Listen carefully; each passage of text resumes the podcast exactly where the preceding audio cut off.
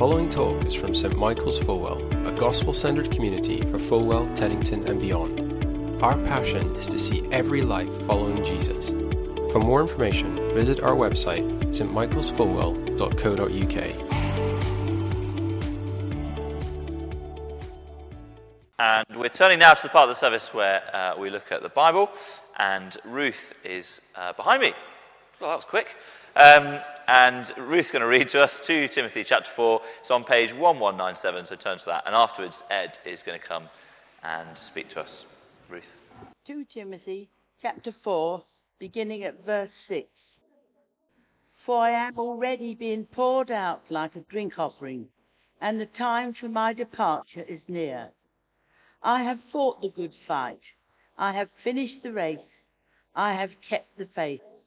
Now there is in store for me the crown of righteousness, which the Lord, the righteous judge, will award to me on that day, and not only to me, but also to all who have longed for his appearing. Do your best to come to me quickly, for Demas, because he loved this world, has deserted me and has gone to Thessalonica. Crescens has gone to Galatia, and Titus to Dalmatia. Only Luke is with me. Get Mark and bring him with you, because he is helpful to me in my ministry. Send Tychicus to Ephesus. When you come, bring the cloak that I left with Carpus at Troas, and my scrolls, especially the parchments. Alexander the metal worker did a great deal of harm. The Lord will repay him what he has done. You too should be on your guard against him, because he strongly opposed our message. At my first defense, no one came to my support. Everyone deserted me. May it not be held against them. But the Lord stood at my side and gave me the strength, so that through me the message might be fully proclaimed and all the Gentiles might hear. And I was delivered from the lion's mouth. The Lord will rescue me from every evil attack and will bring you safely to his heavenly kingdom. To him be glory for ever and ever. Amen. And final greetings. Greet Priscilla and Aquila and the household of Onesiphorus. Erastus stayed in Corinth, and I left Trophimus ill in Miletus. Do your best to get here before winter. Eubulus greets you, and so do Pudens, Linus, Claudia, and all the brothers and sisters. The Lord be with your spirit. Grace with you be with you all. Amen. Thanks be to God for his holy word. Wonderful, Ruth. Thank you so much. Good morning, all. Uh, wonderful to see you. Do keep that open in front of you. I've got some handouts here, which I wonder if I could give to one or two down on the front rows, uh, just to, to spread out. Thank you ever so much. That's fantastic. Uh, so that just gives a little outline of what we're going to be thinking about uh, together now as we look at this final part of the letter of to Timothy. Fantastic. Uh, hopefully they're making their way out towards you. You've got 2 Timothy open on page 1197. Uh, let me lead us in prayer as we come to God's word.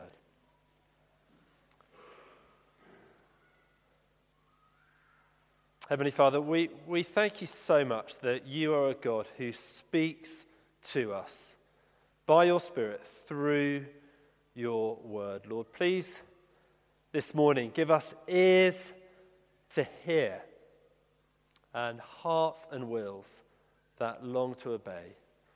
For your honor and glory, we pray. Amen. Now, over the past few weeks, we've been looking at this letter of uh, 2 Timothy. And why, why spend time in the letter of 2 Timothy? Why have we done this? Why have we given over so much time to it? And a couple of reasons. Uh, the first is perhaps the most important one that really took me to this letter. And that is just a recognition uh, that it is very easy to go wrong in ministry, in churches, in denominations. It is very easy to veer off course.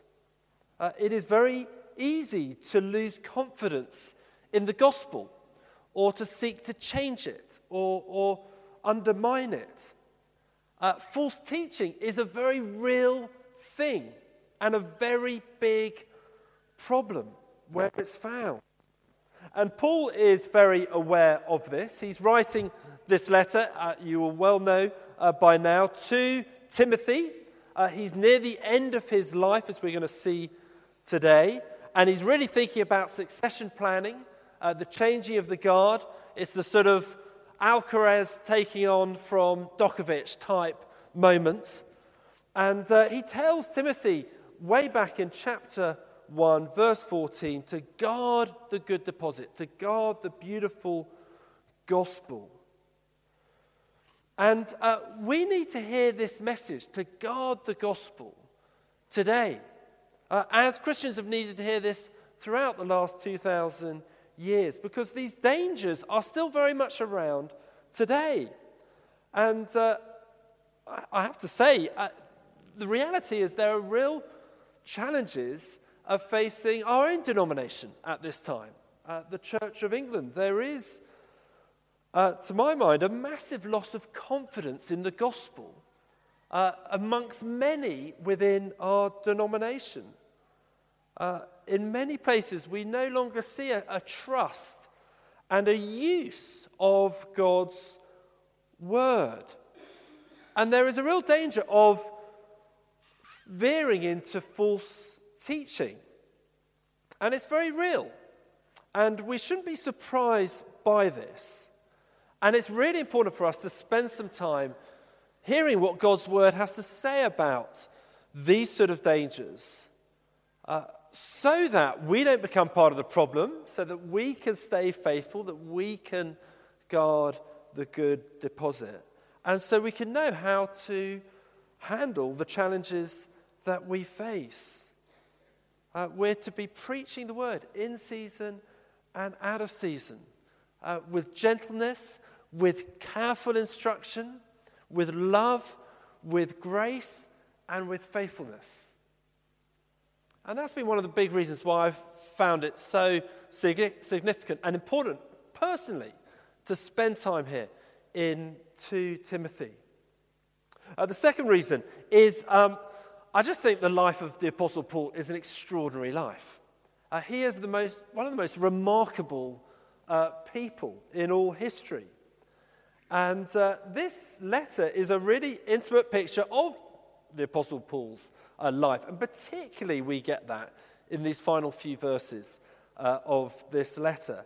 And uh, somebody who just was sold out for the Lord and a great example for us uh, to follow. And I hope we'll see a little bit of that uh, this morning as well.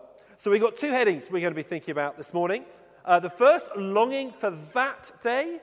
The second, living in this one. Longing for that day, living in this one. So, first, longing for that day. Have a look at verse 6 uh, with me. Let me read from verse 6. Paul writes this For I am already being poured out like a drink offering and the time for my departure is near. I have fought the good fight, I have finished the race, I have kept the faith. Now there is in store for me the crown of righteousness, which the Lord, the righteous judge, will award to me on that day. And not only to me, but also to all who have longed for his appearing. That day. That is actually a really significant phrase uh, in the whole New Testament. And it refers to a day in the future when Jesus will return. And he will return as judge, as judge of all. And he will fully and finally bring in the new creation. Uh, we read in Hebrews uh, chapter 9, verse uh, 27, which I think is going to come up uh, hopefully on the screen. See here about uh, a day to come is not coming up on the screen. Let me read to you uh, Hebrews chapter 9, uh, verse 27, so we can uh, see what it says about that day. Hebrews 9, verse 27 says this People are destined to die once, and after that, to face judgment. Uh, a sobering truth. Uh, we die once, and after that, there will be that day where we face judgment. But we don't just have to take uh, the word of Hebrews for it. Jesus spoke about that day over 12 times in his ministry. Uh, it's a day of judgment, Jesus says, as we've just been hearing there from Hebrews. Uh, but it's also a day of reward. Jesus spoke about it as a day where Christians receive their reward, and Timothy speaks of that, we'll see in a second as well. Jesus also speaks about that day as being a day of reunion, of coming together. He described that in the Lord's, where he's sort of bring in the Lord's Supper. He's saying we will be together, we will be reunited on that day. So Jesus spoke about that day a lot. And Christians on that day, as we uh, see here specifically from T- Paul, is saying that they will receive a great reward described as, verse 8, a crown of righteousness. A crown of righteousness. Now, this image is obviously from the sporting world. Um, rather than receiving a sort of a big shield or a cup, as they do at Wimbledon or a medal as they do in the Olympics. Uh, back then, in athletic competition, they would receive a, a, a crown, a sort of a, a wreath uh, to put on their heads. That was the mark of victory. And Paul is saying for the Christian, it's like you receive a crown of righteousness. Now, what does that mean? What does that actually uh, say? Well, I think it's speaking about the righteousness that every Christian already has in Jesus Christ. And it's as though that righteousness will be fully and finally declared on that day. All the promises we have in the gospel fulfilled. We know what it means to be fully forgiven. We will be fully human, fully relating perfectly with God. And uh, this declaration that we receive on that day is in real contrast to the judgment of a human court that Paul is expecting to face himself. Uh, Paul is in prison in Rome. He is going through trial.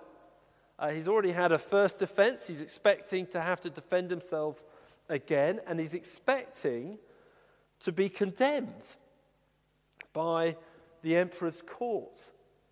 And one of the things Paul is saying here is do you know what? There is going to be a court that is going to declare a righteousness, a great reversal that uh, is in stark contrast to what any human court might declare of me. And Paul is implying here, and you know whose declaration I much more value? It's the declaration of God rather than of a human court. Uh, this is what Paul longed for. And it's actually what all Christians long for this moment of receiving that declaration, that declaration of righteousness from God Himself. It's something, if you're a Christian, you will be longing for. Okay, might not be perfectly longing for it. Sometimes it might feel rather dimly. But it is that moment of arrival, that moment of completion, that moment of meeting God face to face. That moment of being renewed, restored fully, to receive the good, well done, good and faithful servant. Isn't that something that you long for? I don't know what you make of the film Love Actually. Uh, I've got a few problems with the film Love Actually. I don't massively like the film Love Actually, but I do think that it gets one thing spot on, and that is the scene right at the end of uh, the pictures of the arrival gate at uh, wherever it was, Heathrow Airport, of people meeting one another. I love that. I love those pictures, all the joy of reunions that are taking place. And um, I, I think that just gives us a little picture, just a little picture, a little taste of what that day will be like for a Christian, of the joy of reunion of knowing God, seeing God, face to face. And it's a longing for that day. And actually, the word longing for there in verse 8 uh, literally means a, a love for that day. It's a longing for, a love for that day that actually shapes uh, the way we understand verses 6 and 7 here. So let me just read from verse 6 again and uh, see what Paul is saying. He says this For I am already being poured out like a drink offering, and the time for my departure is near. Uh, so here's Paul. He's saying of himself, he's being poured out like a drink offering. Now, what was a drink offering back in Old Testament times? The drink offering was a kind of like wine or oil that would be poured out to accompany a sacrifice. And um, uh, that, that seems to be what Paul is saying is an appropriate picture for himself. There is a sense in which he is being poured out, his life is being poured out. And there's a sense of cost there. And here is the Apostle Paul. He has experienced huge cost for being a Christian. Uh, here he is in prison. But he's been pouring out his life for the sake of this truth of an even greater sacrifice, that of Jesus Christ. Uh, he's been poured out, and his, the time for his departure is near. Uh, it's, a, it's a lovely way of describing actually coming to the end of his life here on earth. Uh, the sort of image of a boat whose ropes are being loosened from its moorings and is setting off to a new place, a new shore. So Paul's very aware that he's paying the cost. He's paying the cost with his own life. His life is coming to an end. And you almost get a sense of relief in verse 7 of where he's got to, of what he's able to say at this point in his life. Verse 7, he says this I have fought the good fight, I have finished the race, I have kept the faith. Fought the good fight, finished the race. Both those terms are actually to be understood more as sort of athletic images, uh, not sort of military ones. Uh, it, there's a sense of sort of hard work, of struggle, of pain there. But it's all worth it for the crown. He has kept the faith. In other words, he has remained faithful. And you get that sense of relief that Paul has, that he's kept going almost to the end. It reminded me of um, Something I read a few years ago that struck me massively on my way to heaven, Facing Death with Christ, by uh, a chap called Mark Ashton. Uh, he was a vicar in a church in Cambridge for many years, and he was diagnosed uh, back in about 2008 with gallbladder cancer. And over the next uh, 15 months, uh, knew for certain that he was going to die. And uh, he wrote this just before his death uh, explaining uh, the experience of it and how he was approaching it. And it's always really struck me. And uh, I think he captures something of what Paul is saying here when he says this. It, you might think it's a slightly unusual way to look at things. I was so surprised when I read this uh, the first time. But I think it captures something of the Apostle Paul here. He said this As the distance between me and the finishing line decreases, I am encouraged to believe more strongly that I will make it. I know it is God's work and not mine that will get me there, but it is still reassuring to know that the time is short and the opportunity to fall into gross sin is diminishing. I have less and less chance to betray our calling in some way, and I am comforted by that thought. I've always been aware of the huge depth of depravity of my own heart and the threat that poses to me every day. Now there are many fewer days left to face that threat than I thought. It's quite a way to think about it. He was very conscious of the reality of sin in his own life, and he was delighted that by that point where he was facing his death, he had managed to keep going. He had kept faithful to Christ just as Paul was saying there, fought the good fight, finished the race, have kept the faith. Uh, it's a helpful reminder also that what Paul is writing here, what Mark Ashton was writing there, is not about being sinlessly perfect. It's not a declaration that Paul has never got anything wrong. If you know anything about Paul's life, he got some big things wrong. He was a persecutor of Christians. He struggled with sin. If you read Romans 7, you can hear about his struggle with sin. Uh, but it is about faithfulness. That's what Paul is declaring here. Keeping going, staying loyal to Christ, keeping short accounts with Him, knowing His forgiveness day by day, living a life of repentance and faith. And in doing that, He gave it His all. He left, as it were, everything out on the pitch.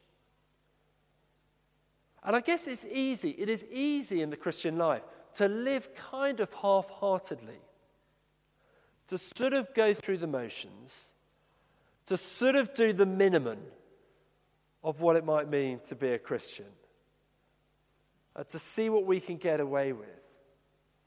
But wouldn't that be such a shame if that was our declaration as we came to our deaths, our departure? Wouldn't we all much rather be able to echo these words of the Apostle Paul when we come to the end of our lives.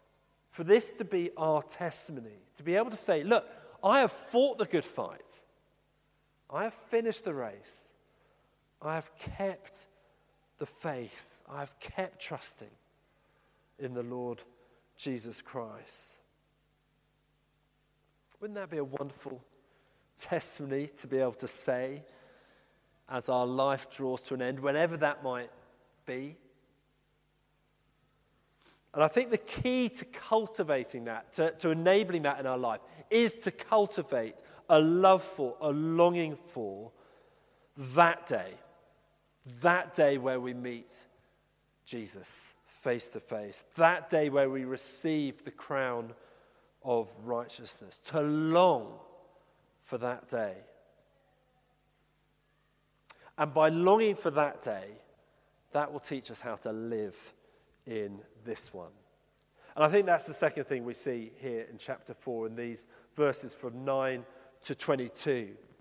Uh, we see here a great insight into Paul's life and what it means to live in this one. Paul wasn't so heavenly minded that he was of no earthly use. In fact, that day in the future gave him the fuel he needed to live in this one. And I love this sort of final section. I love these final sections in uh, Paul's letters. Uh, they might seem slightly incidental. I mean, they're just a whole list of names and all the rest of it. Uh, but I love them because it's like it's a bit like when the cameras keep rolling on a politician or a sports person or whatever, and the main event is done, but the cameras keep rolling. You just get a little glimpse into people's real personalities a little behind the scenes look, like a fly on the wall documentary. And I think this gives us a wonderful insight into Paul's life and his relationships. And there's loads that we can learn from it. We see what it meant for Paul to prepare well, to keep fighting the fight and finishing the race. Uh, and we see it in a number of different areas. And we'll spend most, you'll see that on your handout. Uh, we'll see it as we think about living with desertion, uh, living strategically, practically in partnership for God's glory. We'll spend most of our time uh, on the first one of those with desertion, because it's actually a, a, a surprisingly big theme here in Paul's life. Uh, so, how did Paul live with desertion? Uh, do you see here? I don't know if you picked this up as we read through this. Uh, three big desertions that Paul faced as he neared the end of his life. One was from Demas, uh, verse 10 uh, Demas, because he loved the world, has deserted me and has gone to Thessalonica. Uh, this, this was a bit of a tragedy. Uh, Demas, he had worked really closely with the Apostle Paul. We read about this in Colossians 4:14 and in Philemon as well. But it seemed that he loved the world more than he loved, longed for that day. And so when push came to shove, when there was a cost to be paid, it looks like Demas deserted Paul and the gospel. It's possible that that was also true for Crescens and Titus, although we don't know that for certain. So, first, there's Demas's desertion. Second, there's quite a different type of desertion from Alexander the metalworker, verse 14. I mean, Alexander the metalworker, he just sounds a little bit threatening, doesn't he? And uh, here is someone who clearly did cause real harm uh, in verse 14 there. Uh, Alexander the metalworker did me a great deal of harm. The Lord will repay him for what he has done. You too should be on your guard against him because he strongly opposed our message. And then, third, uh, there was desertion that he faced at his defense. Paul had this first trial. We don't know exactly what type of trial that was before the Roman authorities, but it seemed to be the case that no one showed up. There he was, being put on trial, and you can imagine the scene just no one turned up in his defense, no one turned up in the court. And uh, these were Christians who should have turned up, who were still professing Christ, but probably they were just too scared to do so. Now, what do we learn? What do we learn from these desertions that Paul faced? I think there are a number of things that are really helpful for us to learn. I think the first thing we need to do is to take note of what happened to Demas. Take note of what happened to Demas. It is a great tragedy that too many Christians start off strong in faith, but love of the world, whether that's love for prosperity or popularity or comfort, or when the cost just becomes too high, all that takes over. And a love of the world sort of shrinks a love for that day and for the Lord. And we need to take note that that can happen. Demas was one of Paul's right hand men. And yet he loved the world, he drifted away. Uh, Revelation chapter 2, verse 4, uh, is one of the letters written to the church of Ephesus. This letter of 2 Timothy was going to the church in Ephesus. And uh, we read this uh, spoken of the church of Ephesus. Yet I hold this, God says, against you. You have forsaken the love you had at first. You have forsaken the love you have at first. And that is a danger. That is a danger. For all Christians, we can forsake the love we had at first. And if we get any sense of that, that perhaps our love for the world is growing, and correspondingly, our love for the Lord is diminishing, we need to take note of that and to change that. That's the first thing we can learn from these desertions. Second, to trust God's judgment on those who harm us. Uh, I think uh, verse 14 shows us that. The Lord will repay Alexander the metalworker for what he has done. Trust God's judgment to those who harm us. Uh, we don't need to take vengeance into our own hands, we don't need to be vigilantes. Uh, we're to trust God's judgment on those who harm us. But let's not be naive either. Verse 15 says we should be on our guard against people like Alexander the metalworker. Uh, we're to take action uh, if people are to threaten. Uh, that's next thing we learn. And finally, I think verse 16 is really helpful. Uh, for those times when Christians, fellow Christians, fellow brothers and sisters in Christ let us down, which inevitably will happen.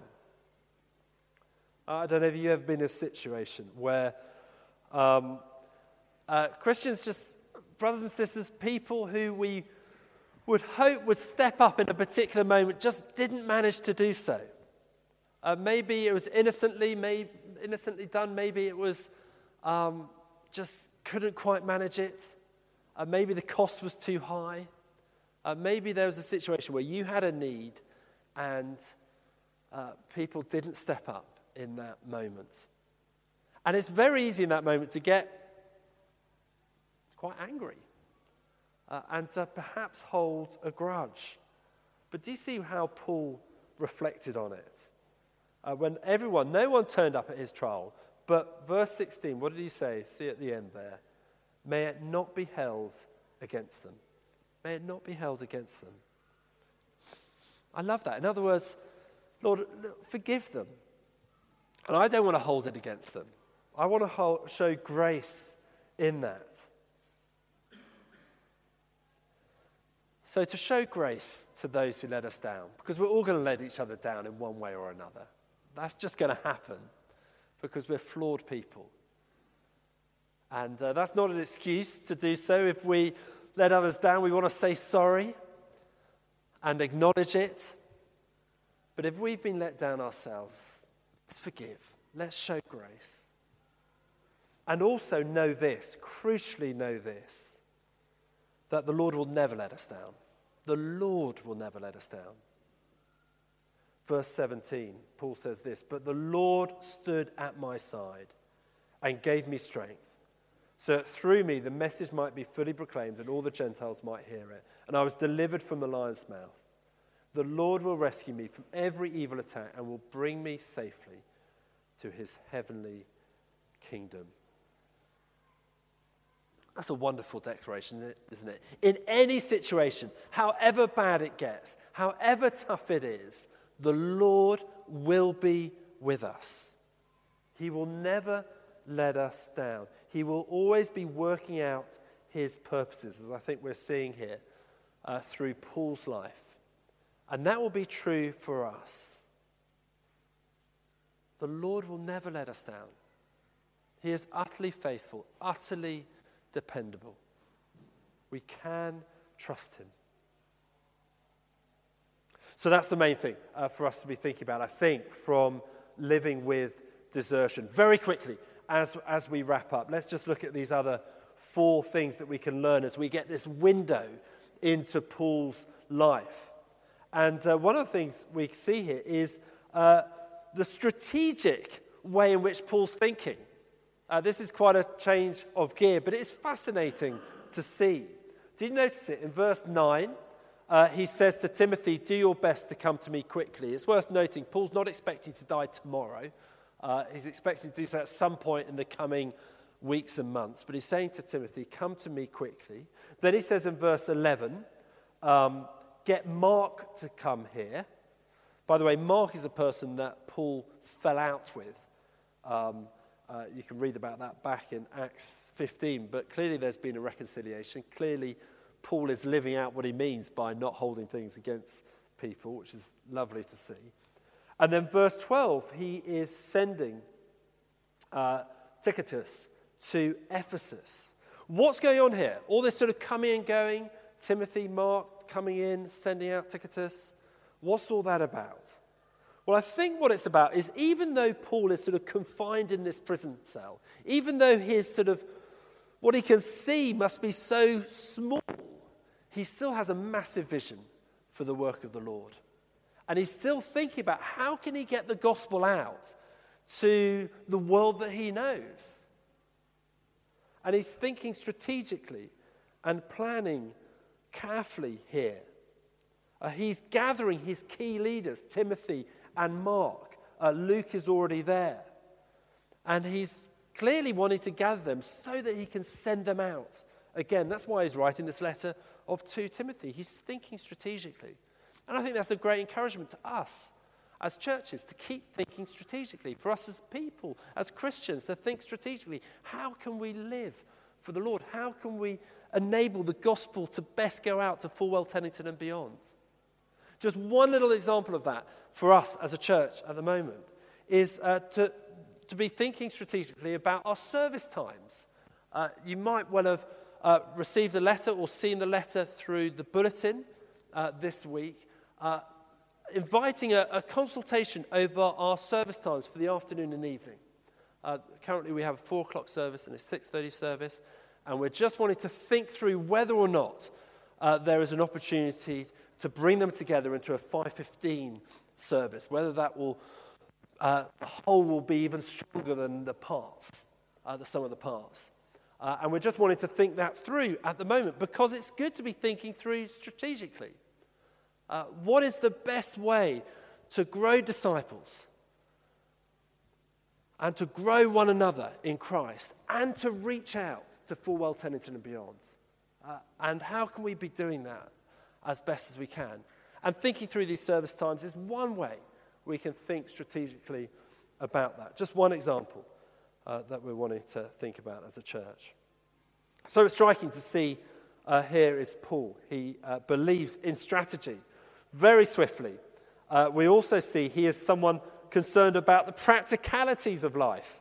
Uh, some lovely details here. Verse 13, he says, When you come to Timothy, bring the cloak that I left with Carpus at Troas, and my scrolls, especially the parchments. Nothing wrong. He's a, he's a, this is a guy who is on fire for the Lord, yet also he's able to think practically. It's going to be cold in winter, and he's got a lovely cloak that might keep him warm, and he's asking for it. That's good to think we need to meet one another's our own practical needs. And I love the way also he's concerned for his scrolls and parchments. Here is someone who's facing death, and yet he still wants to keep learning. That's quite striking, isn't it? He still wants that, presumably, in these scrolls were parts of Scripture. Um, most experts seem to think uh, some of the Gospels would have been part of them. And he, he wants to grow, he wants to continue to, to learn about the Lord. I love that detail. So he's thinking practically, he's thinking in partnership as well. Sometimes we think that Paul was this sort of one man band, not a bit of it. Did you know? Uh, again, scholars have added up all the different names in all of Paul's letters and in the book of Acts of different people Paul worked with that are named. And it comes up to about 100 people. 100 people that Paul actively in his ministry was working with uh, because he was a team player. And ministry must be a team thing. We need one another in ministry. And finally, it is all for God's glory. There's not a hint of self pity, I don't think, in this letter. Uh, rather, I think it reaches a climax there in verse 18, where Paul says, To him, to God, be glory forever and ever. Amen. Uh, Paul wants everything that he's about, all his ministry, to be bring glory to God. That is his chief concern. He wants to honor him. He wants to lift him high. He wants to point people to a God of grace, a God of love, and not to himself. Which is why I think he ends there. The Lord be with your spirit. Grace be with you all. That is, what he longs for. He longs for people to know God, to know the Lord, and to know his grace. That's his longing. That is our longing too. Uh, longing for that day, living in this one. Uh, that is uh, Paul's encouragement uh, to us. And uh, let's, let's take a moment now as we come to an end just to, to take a bit of chance to, to think about that, to think about that day in the future and what impact that has on, upon our lives now. Uh, we're going to have a bit, a bit of quiet now, um, and then we're going to be singing a couple of songs that really give us a chance to respond to what we've been hearing and uh, to, to give our lives uh, to the Lord. The prayer team will come up uh, in a few moments when we start singing and uh, be over to the left. And a chance, uh, if you want to uh, pray with someone, that is a great way to do it. Um, but also, as we sing together, it's a great chance to respond. But let's just take a moment of quiet to allow what we've been hearing to sit in us. For I am already being poured out like a drink offering, and the time for my departure is near. I have fought the good fight, I have finished the race, I have kept the faith. Father, we, we have no, many, no, no idea how many years, months we have uh, ahead of us. Uh, it might be a few, it might be many. But Lord, we, we long that this will be our testimony that we might be people who fight the good fight, who finish the race, who keep the faith. Lord, help us to keep trusting in you, to keep living for you, not half heartedly, but with our whole lives, giving all that we have to you, to the cause of your glory, to the honor of your name. Lord, give us that broad perspective that Paul so clearly had, uh, that perspective that had that day in mind, that great day of reunion with you. Lord, might that day be a very real thought in our hearts, in our minds. And may we live for it with all that we have. For your honor, we pray. Amen.